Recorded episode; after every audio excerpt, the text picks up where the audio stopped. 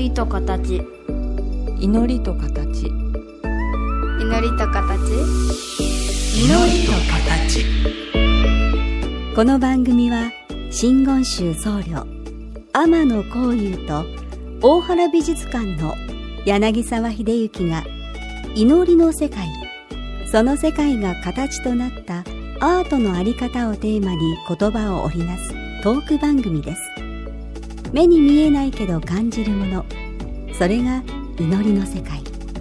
その世界が形に転じたアートの世界。全く別分野で活動する2人の少し不思議で面白深い問答にお付き合いくださいませ。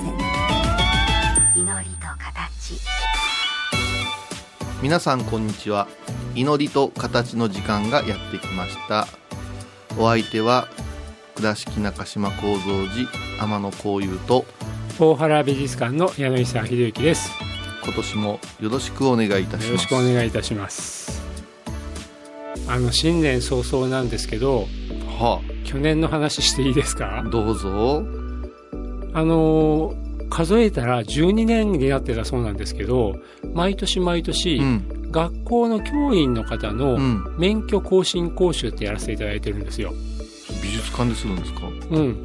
へあのー多分今年でなくなるんですけども、えあなんかニュースありましたね。そうそう。ん。だからもう幼稚園、保育園の方からうん。小中高校まで、うん。まあ、教員免許があって、大抵10年おきに更新なのかな。うん。ただ今年でなくなるって議論になってるのが、あの自己負担のお金とうん。自己負担の時間でやらなきゃいけないんですよね。ああそりゃまたね、うん、それと,、えー、と我々っていうか私もその授業を持たせていただいているのは、うん。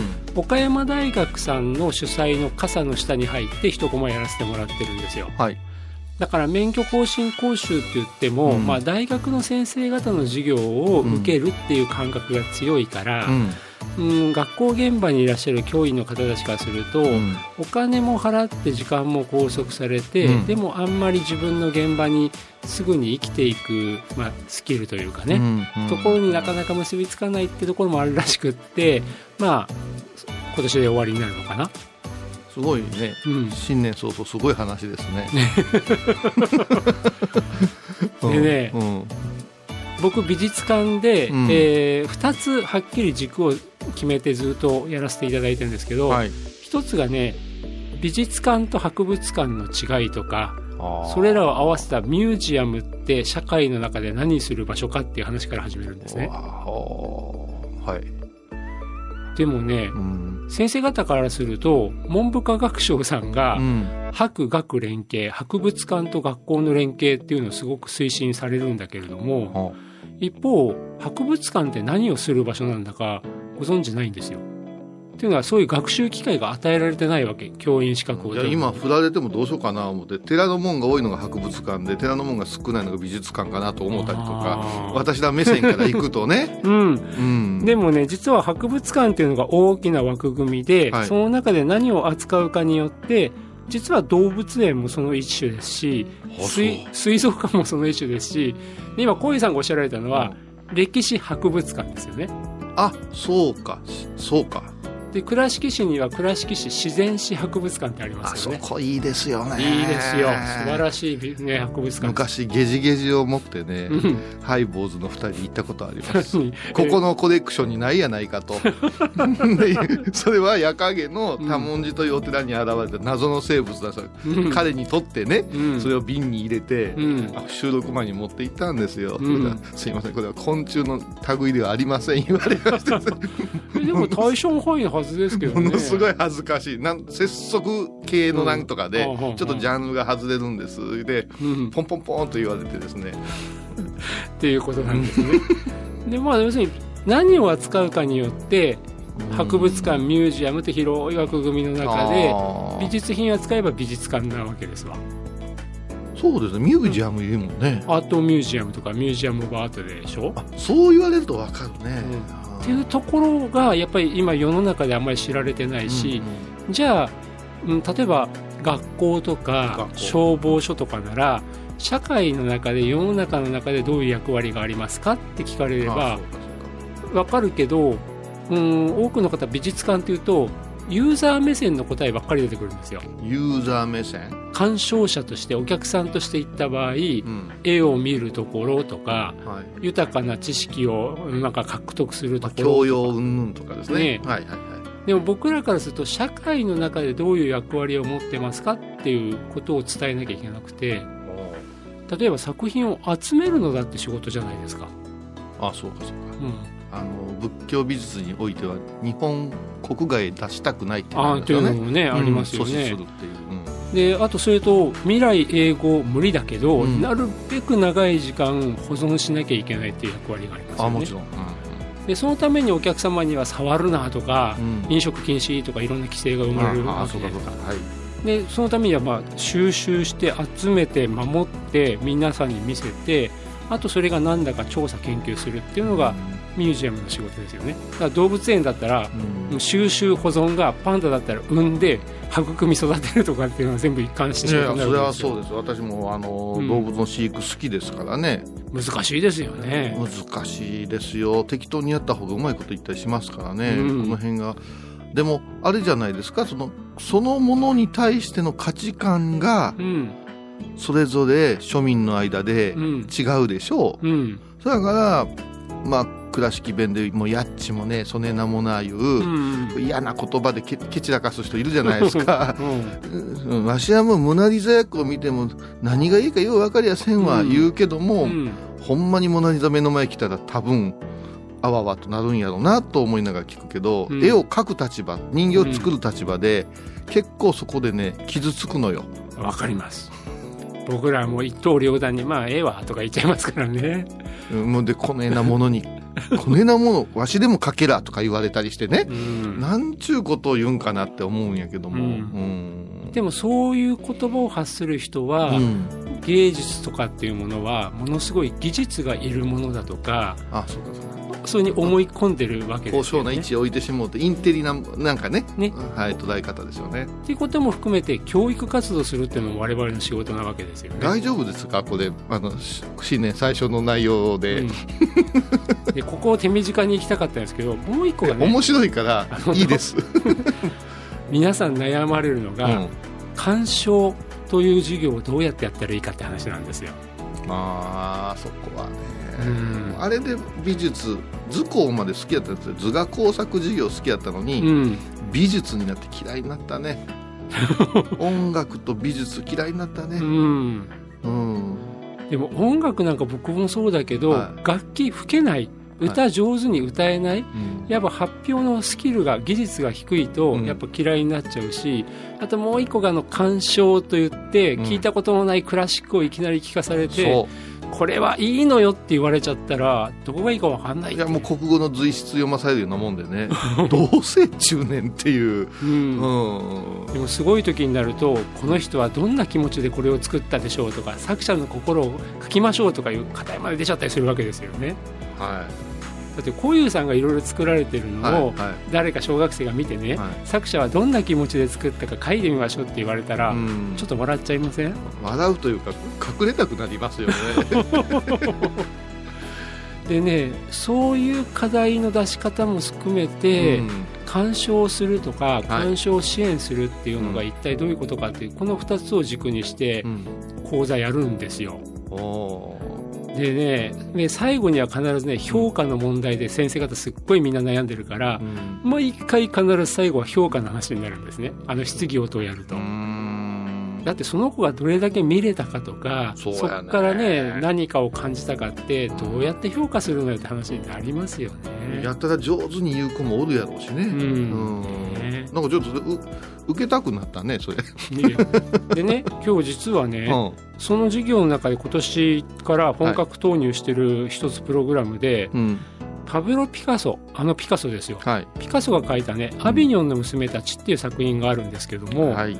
もしあのラジオを聞かれてる方もインターネットとかでピカソ、アビニョンの娘たちとかアビニョンの娘たちだけでも必ず検索引っかかって出てきますから、画像を見ていただきたいんですけど、はい。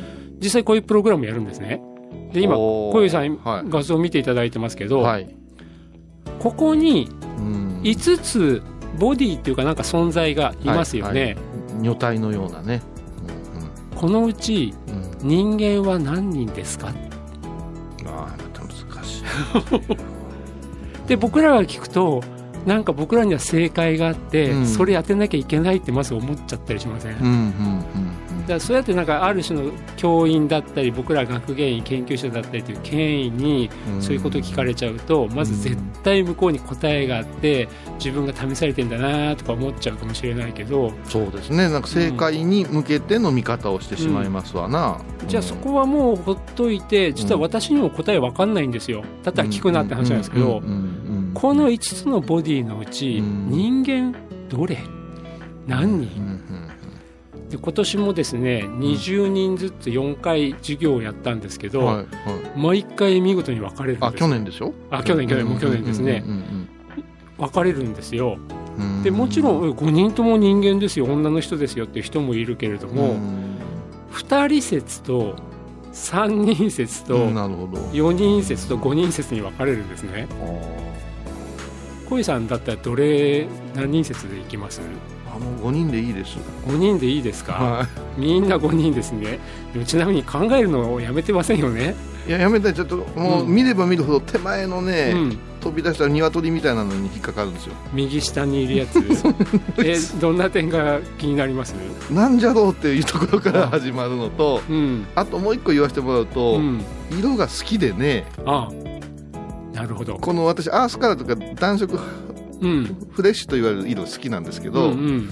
これの青の方もすごい好きなんでなるほどね。そっちへこう目が行くのでね。こういうさんの割と引っかかりやすい色ですよね。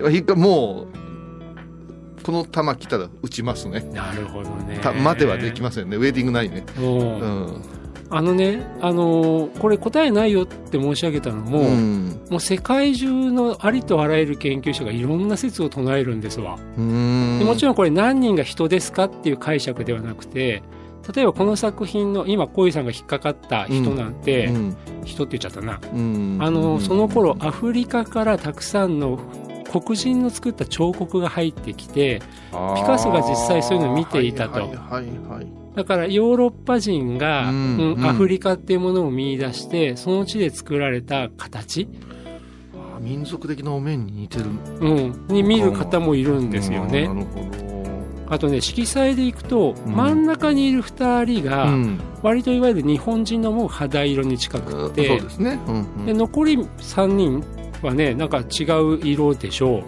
そうだね。顔もねう、うん、この色があとね。いい色やなでもこれあとですねもうはっきり分かってるんですけど、ある売春宿に取材して書かれてるんですよ。へえうん。でそれまでヨーロッパの美術って男性が女性の裸を見るっていうことにすごい特化されていたけど、うん。これ女性がこっちすごい見返してるでしょ？はいはいはいはこういう解釈からこの人たちは何なんだって考える人もいたりとかこうやっていろいろ少し情報を出しながらうん。先生方と対話をしてこの作品を見ていくっていうプログラムをしていくんですけども、いうん。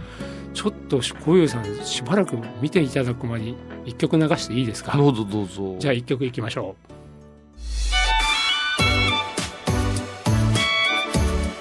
祈りと形。う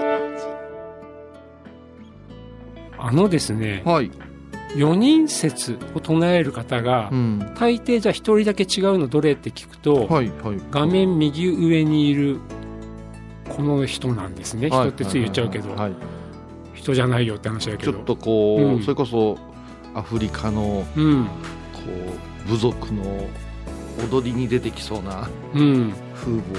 ですよね、あとねよく出てくるのがこの人は異次元から出現している別の空間にいるとか聖者の世界に対して死者の世界にいるとか、うん、うんそういう考えっていうかそういう意見出す方も結構多いんですよねこまで考えます。かあでも考えるというよりも本当にねこれあの、まあ、現物はニューヨーク近代美術館にありますから、えー割とこの実際の作品の大きさぐらいに壁に画像を投影して、うん。でそれ見ていただくんですけども、まあ、今我々スマホで見ちゃってるからね、はいはい。そういうディテールが見づらいけど結構ねあ確かにこの右上から異次元から出現してるみたいとかね。あ大きいんだ、うん。ゴーギャンっぽい色の顔の人もいますよね。あーどんなところがゴーギャンっぽいって思われました？あのーくすんだうん。茶色ですよね。あまず色彩がね。うん、それと髪の毛の黒。髪の毛の感じが青ね青黒ですよね。青あ黒。ー でもそれ小井さん大原美術館のゴーギャンがやっぱりゴーギャンとしてイメージピッと入ってますね。そりゃそうですよ。そあのねうん。全作家のね、うん。作あ一つの作品作家の全作品なんか頭ないからね、うん。その大原のね責任大きいですよ。そうですよね。倉敷の方にはね。そうです。おっしゃる通りだと思います。普段言うたらあれやとかさ、うん。大体出てくるんですよ。どねうん。あのね今、は実は私がやってたのが、うん。昨今あの対話型作品鑑賞って言われ方するんですけども、はいはい、何か答えとかうん。知識情報を一方的にうん。教えちゃうのではなくて、はい。画面の中にある情報をそれぞれが自分で引っ張り出すと。あ例えばどれが人間ですかって言われたら、うん。きっと吟味してみますよね。あそっか。でそう。うん。うんでその時にねみんなどういうポイントどういう特徴を見るかっていうのは人それぞれで、あ小井さんやっぱり色から見たなって僕今思ってたんですけど。あ色ですねやっぱし。でこれやっていくとその人の見る癖も見えてくるんですよね。ああ形からいくなとかあ大きなものに目が行く人だなとかあ塗り方にまず行く人なんだなとか。うん。いやええ色出すなあ思ってます。ね。でね、でもこの作品は本当にねいろんな読み解釈があって、こういう答えだよって一つにまとめられない作品なんですよ。うん。よくあのピカソって異なった視点から見た像を一つに合わせたっていうところでよく説明されるんですよね。そうですよね。二次元なのに多面的な、それは本当にまあ例えば僕の体があって、うん。今こういうさんの位置から僕見ていただいた像、うんうん。見え方とうん。他の角度から見た像って全然違うから、じゃあ私っていう存在の形はどうなってるのって言ったらいろんなところから見た形を統合しないとうん。私というものにならないっていうね。そこからピカソはあのいろんなところから見たってよく説明されちゃうんですけど。来的な話ですよ。あですよはい大ね日如来的な話ですねであとねその先ほどのアフリカの黒人彫刻っていう問題とかうん。やっぱりヨーロッパにおけるジェンダー差別とかあるいは絵画画家っても圧倒的に男性だったからうん。男性が女性を見るっていうのが絵画に表されてる歴史の中で、まあ、裸の女性がこっちを強く見返すこととかそうなった時にねいろんな解釈が生まれてくるんだけど私も一応そういう日本語になっている翻訳書の研究書とか、まあ、目を通していった中ではい。一般の教員の方たちとね、うん。今のような話30分ぐらいするとうん。大抵ほとんど全ての視点が出てくるんですよ。ああなるほど、うん。あの複数人で見てそれを言葉にして共有すると、うん。気づきがあるんですよね。ああなるほど。私はそこ全然見とらんかったわとかね。なるほどな、うん。だっておこっちを見てるっておっしゃるけれども、うん。魅力的なあーポーズをしてください。魅惑的なという一言を、うん。まあ、ピカソが投げかけたならばうん。こういう格好するやろうなという こういうイメージになったりもしますしね、うん。一方でやっぱ男を誘惑しているポーズなのかもしれないですねち。ろんもちろん。だからうん。そうなるとね、ううんん、やっぱしそのお仕事とするとやっぱしこう髪かき上げたりするなとかね。あー。うん。いやでもね、まあ、うんこうやってなんか絵を見るときにうん。何か一つの答えが、あの確定できる答えがはっきり決められる問いかけもあるけど、絵の総体にこう見なさいとか、これはこういう意図ですよっていうのはないよと。で特に一番あのいろんな読みができる作品をわざと使ってお話しするんですよ。あのーこの話はうん。ものすごくお説法に近い話ですよね、あそうですか。うん、坊主がおるから、うん。なんか仏教のこと聞いてやれみたいなうん。スタンスの人ってつまらん質問してくるんですよ。うん。でねそれをね、うん。えー精査していくとね、うん。えー自分が恥をかきたくないなっていう質問をしてきてどやいう顔するんですよ、うん。例えば証拠何回ですかとか、うん。えー例えばお墓参りはこれでいいですかとかあー。数珠の持ち方だとか。うん。じゃああなた心からうん。見教えに従ううん。持ち方を求めてますか、例えば証拠ってさうん。こう額の方へこう当ててはい。置くじゃない、はい。3回かかって。はい。あれ本当はしなくていいんですよと、うん。気持ちの中で念じれば。うん。って言って私が言ってもうん。次の証拠の場面で絶対またやってるんですよ。でなぜ？って聞いたらいや恥ずかしいと。うん。違う人と違うことあじゃあそっちが間違うてる可能性があるとした時になぜ僧侶に聞いてそれは実践できないのよねっていう、うん。だからよく似てた答えを求める。ーうん。しかしながらそれは宗教仏教本質の一部であって、うん。証拠の意義から話したいじゃないですかと、うん。これがねおっしゃる通りで10人ぐらいでうんディスカッションしていくと、うん。面白い答えが出てきて、うん。ああ私ってすっげえ恥ずかしい質問したんだな でも今僕もう本当にねよく近いシチュエーションになるんですよ、はいはい。でも例えばみんなと違って恥ずかしいっていううん思った途端に、ほらそれだけあなたの生きてる社会って同調圧力が強いんですよね。みんなが一緒になんなきゃいけないっていうことをすごく求められてる、うん。それあなたの側から見たらそうなっちゃうんですよね。とかねひっくり返したりしてるんですけどね。学校の先生とうん。自分子供の頃一か八かでしたもん ね。個性的な答えを出してやろう思ったらむちゃくちゃ褒めてくれる先生と「うんうんうん。はいはい天野君はちょっとこっち座っといてね」ってよう言われましたもん、ですね、うん。うん。そういう先生がそこで鍛えられた方がいいね、ね。だからもうふんふんって思ってでもね僕うんこれね、はい。うーんまあいわゆる美術の研究書を読んで、まあ、うん。人の研究をここにつまんでたところはあったんですけど、うんうん今年ね初めてこれ4日間連チャンで同じことをやってみてそれも時間かけてやってみたのがね,、去年ね。あ去年ね、うん。去年ですね去年ね。あのーですね僕はどうしても年度で考えてるからすいませんね、いえいえ全然大丈夫です。あのねやっぱりこの番組やらせてもらったっていうのがねすごく大きいです。あら。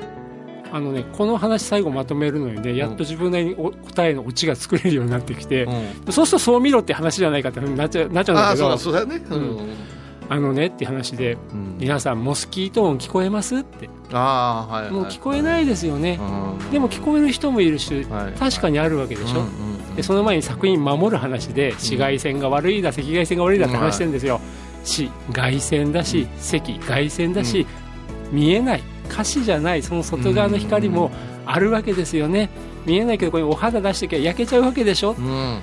だ人間って、うん目や耳やねあのそういったものでうん。何でも受け止められてると思うけど、うん。確実に人間が把握できていないもの受け止めないものがこの世界にはあるって当たり前ですよね。なるほど、うんうん。そうなるともしかしたら科学がどんどん発達して2次元3次元4次元というようなことも考えるし科学的な知見もあればもうそういった20世紀初頭のそういう科学の進歩の中で、人間がつかみ得ぬものがでも確かに存在するものがあるっていうことに気づいたピカソなんかがそういった領域をなんとか絵にしようとしたのかもしれませんよねって落とすんですわ。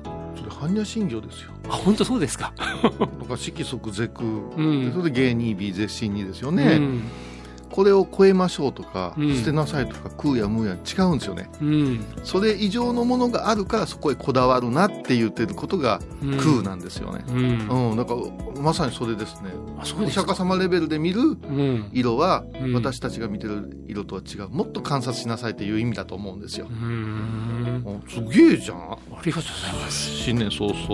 いやいやでもね本当この番組で先先月なんかユーミンの話でものすごく弾けてたけど今日はえらい戻してきましたね。うん、そろそろ祈りと形の形にしないといけないかなと思って。形にこだわってる お今年も面白くなりそうですけれども。まあこんな話をね続けていくこと。でもね実はやっぱり年末に少しだけ3日間休めたっていうのが、はいそれまでもうものすごい勢いでいろんなことやってたのをうん自分なりに腑に落とすことがちょっとできたんですよね。あーだから逆にだからあこのこと小遊さんに聞いてみたいな小遊さんならどう思うかなと思うネタがねちょっと半年分ぐらい今溜まってますから。ああそれはもう楽しみもう週一で行きますか。ディレクターが下向いてるっていう。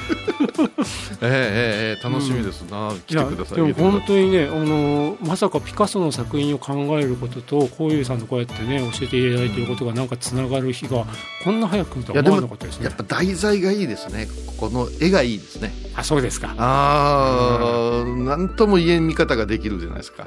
ついに我々の番組モマに手をかけましたからね。ニューヨーク近代美術館ですよごいね。いつかはあそこでやりましょう。ね。じゃあ新年早々景気のいい話で、はい。ありがとうございました。ありがとうございました。今回のお話いかがでしたか？祈りと形は毎月第1第3木曜日のこの時間にお送りします。次回もお楽しみに